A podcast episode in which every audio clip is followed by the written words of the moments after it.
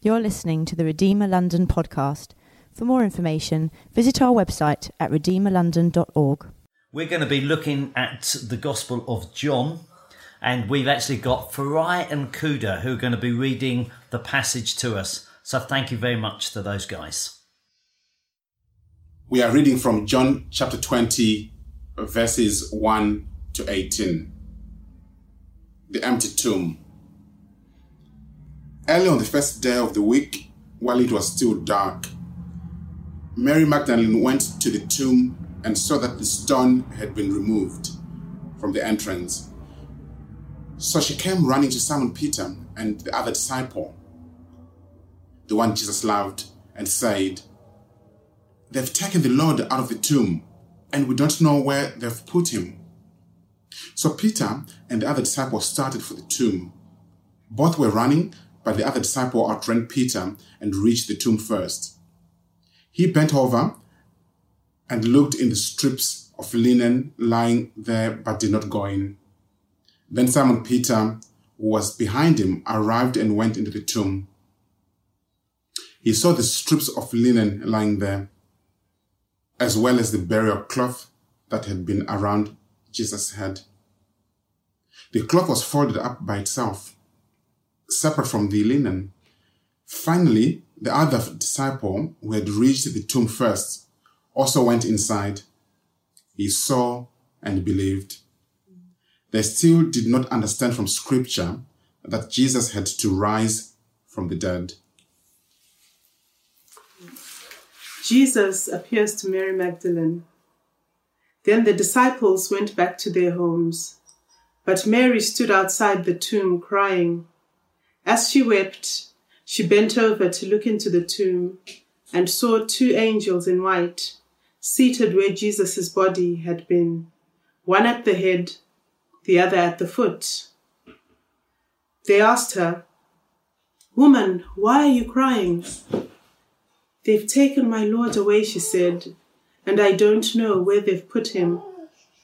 At this, she turned around and saw Jesus standing there but she did not realize it was Jesus. Woman, he said, why are you crying? Who is it you're looking for? Thinking he was the gardener, she said, Sir, if you've carried him away, tell me where you've put him, and I will get him. Jesus said to her, Mary. She turned toward him and cried out in Aramaic, Rabboni, which means teacher. Jesus said, Do not hold on to me, for I have not yet returned to the Father. Go instead to my brothers and tell them, I am returning to my Father and your Father, to my God and your God. Mary Magdalene went to the disciples with the news, I have seen the Lord. And she told them that he had said these things to her. I want to ask you the question this morning What are you most missing with the lockdown? Seeing friends? Going to work? Shopping? Watching sport? A beer at the pub? Going to the barbers? We've all had home haircuts, haven't we? Maybe it's all of the above. I guess for me, one of the things that I've really missed is going to a musical in London. I love living in London and I love the things that we have. I miss the shows. Some of you might be aware that Andrew Lloyd Webber has now started on the YouTube The Show Must Go On. This week, I guess being Easter, they put on Jesus Christ Superstar. I'm a fan of Andrew Lloyd Webber and Tim Rice. But the show does not finish the story. It stops at the death of Jesus. Whereas Easter Sunday, the message is clearly this He is risen. I would say that's an even greater Jesus Christ superstar. All four Gospels, Matthew, Mark, Luke, and John, the climax of their Gospel is Jesus has risen. The Gospels do not even count this as the third day. They all describe Easter as the first day. Why? Because it's almost like the creation of the world again, a new beginning. Jesus has risen. This is a new creation. I'm going to have a quick look at this at the passage we just heard read to us. John 20 verses 1 to 18. I'm going to bring three points from this. They all begin with F to help you remember them. The facts, the feelings, and the faith. Let's look at the facts. John is writing a systematic gospel about the life of Jesus. It's almost like you guys, girls, you're all in the jury and I'm presenting the evidence. And I want you to consider the evidence. That's very much the flavour of the Gospel of John. It starts while it is still dark. We think the ladies got up between three and six in the morning. They were desperate to get down to that tomb. But beyond that, in the Gospel of John, anything physical reflects something spiritual. So the fact that it was dark was telling you something. It sets the scene. It's a fact that he's presenting to you. Nicodemus, one of the religious leaders that was confused about who was this Jesus, went to see Jesus at night. His confusion was reflected by the darkness. Judas, one of the disciples, Jesus Christ Superstar tells the story, who betrays Jesus, does that at night. John 19 had finished with the words of Jesus, It is finished. And so John presents the fact that this is dark and gloomy. The Pope and the Archbishop of Canterbury, in their Easter talks, have both mentioned that in this time of darkness, we need the light of Jesus to break through. The ladies go down to the tomb. This was a custom in Palestine at the time. People visited the tomb, not on the Sabbath because that was the holy day, but they visited the tomb for the first three days. It was considered that the spirit would hover between the body and sort of heaven because the body was still recognizable for three days. After three days, the spirit departed. They'd gone there to show their respect. This was an eyewitness account. I have two brothers. if I'd have outrun one of them, I would make sure that that fact was in the story. The disciple that Jesus loved, we believe to be John, the author of the gospel. And so this is not some myth. It's not some legend. It's not, oh, this was a possible. This was, oh no, I was there. I'm presenting the story. We discover that, that Mary finds the stone has been rolled away, the grave has been disturbed, the body is not there. There's a build up of facts that is being presented to the jury. Some extra details get in, don't they? When suddenly we, we find that the, the disciple who Jesus loved stands outside and peers in. He sees the strips of linen that would have been wrapped around the body of Jesus. Then Peter, the impetuous one, turns up, goes straight into the tomb, and sees the cloth that would have been around the head of Jesus. This is a logical, ordered account. The scene and details are not chaotic, but gradually reveal the fact he is not here Hmm. he is risen. 2 pm, 25th of July, 1992, Sidcup. That was the facts of when I got married. Married my wife, Nikki. But actually, there's so much more to marriage than just some facts. And I believe that the second part of the reading gives us some insight into the feelings. It's almost like we've understood the resurrection in black and white, and now we're going to full colour. We have the impact and the emotions of Mary, weeping, crying, such sadness it's fascinating, isn't it? There was two angels, one at the head and, and one at the foot. When Jesus had died, we know there were two criminals, one either side. In his death, he'd been surrounded by, some would say, the worst of mankind, but in his resurrection, it's almost like heaven was announcing, He's risen.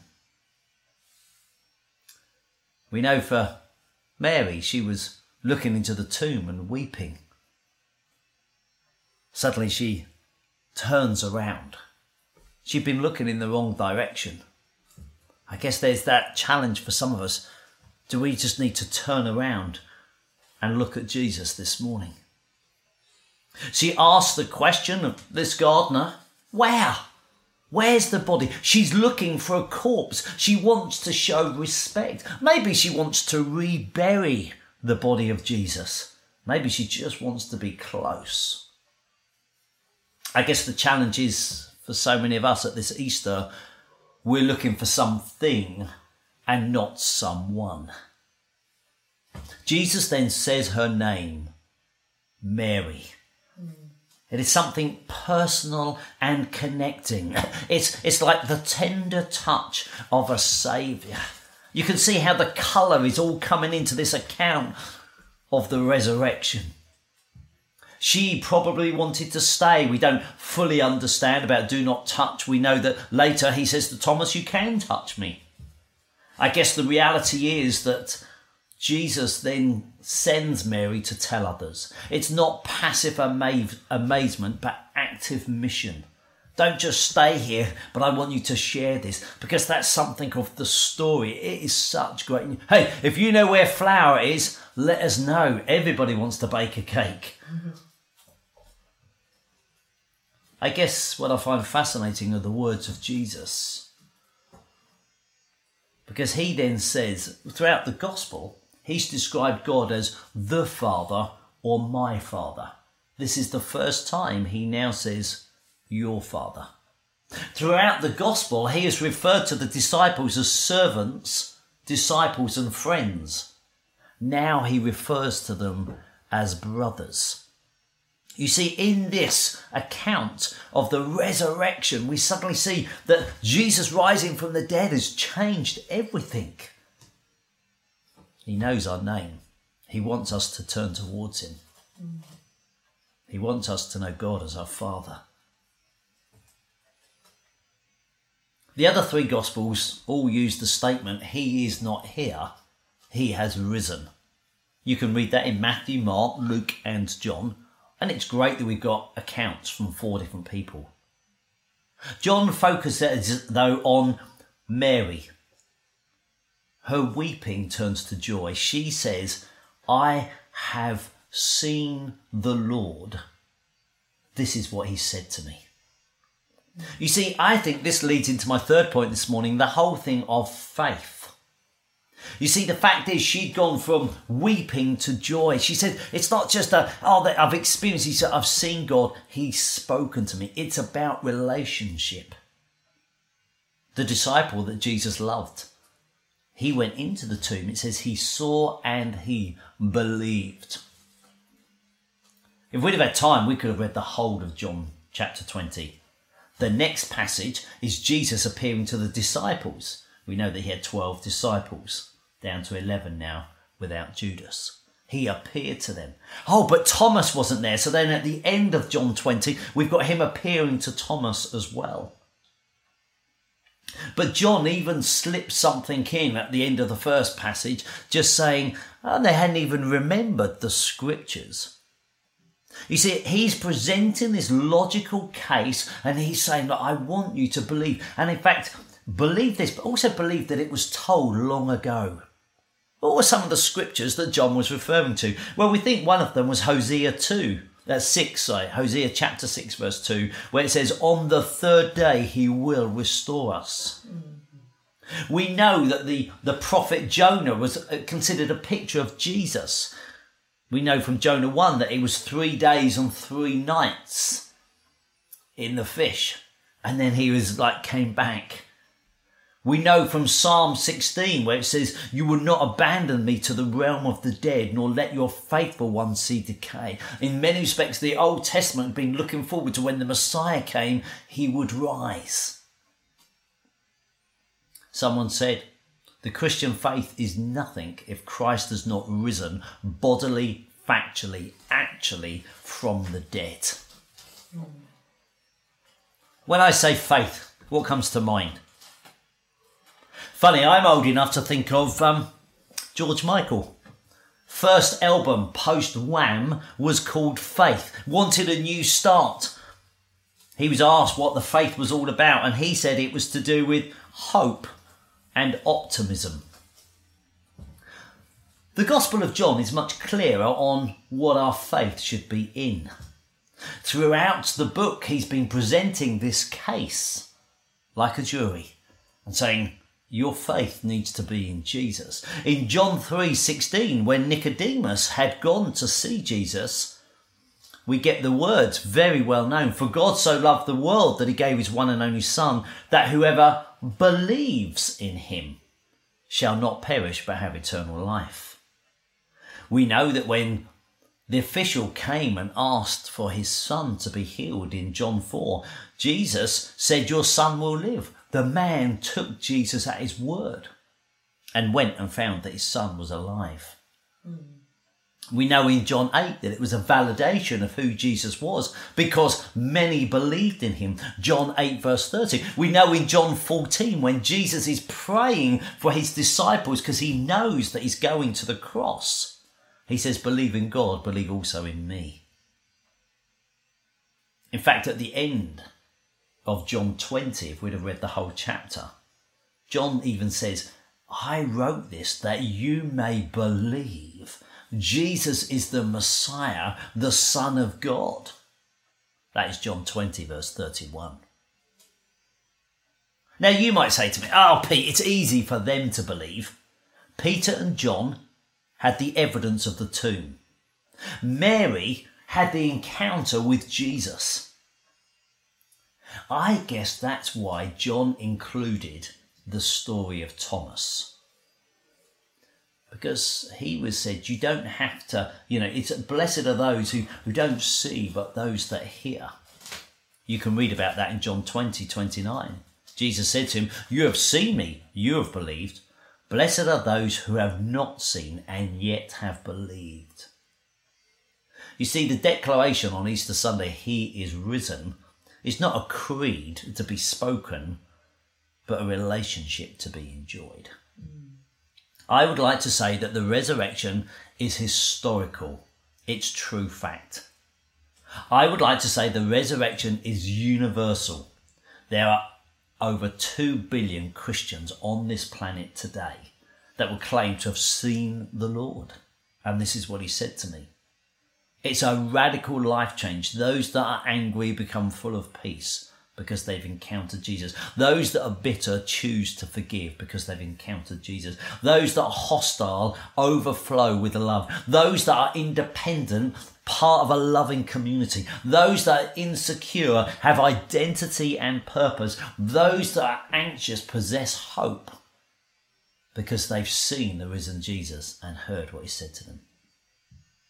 And the final thing I'd like to say about the resurrection it's historical, it's universal, but it's personal. And it may be you've tuned in on an Easter Sunday, friend's invited you to come and join us. We're so glad that you're with us today. But actually, I'd love you to know the resurrection.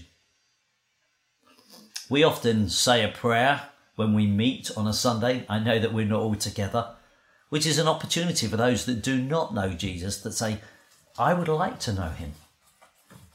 I'm going to go through that prayer now. And if you'd like to pray you can just say Amen at the end.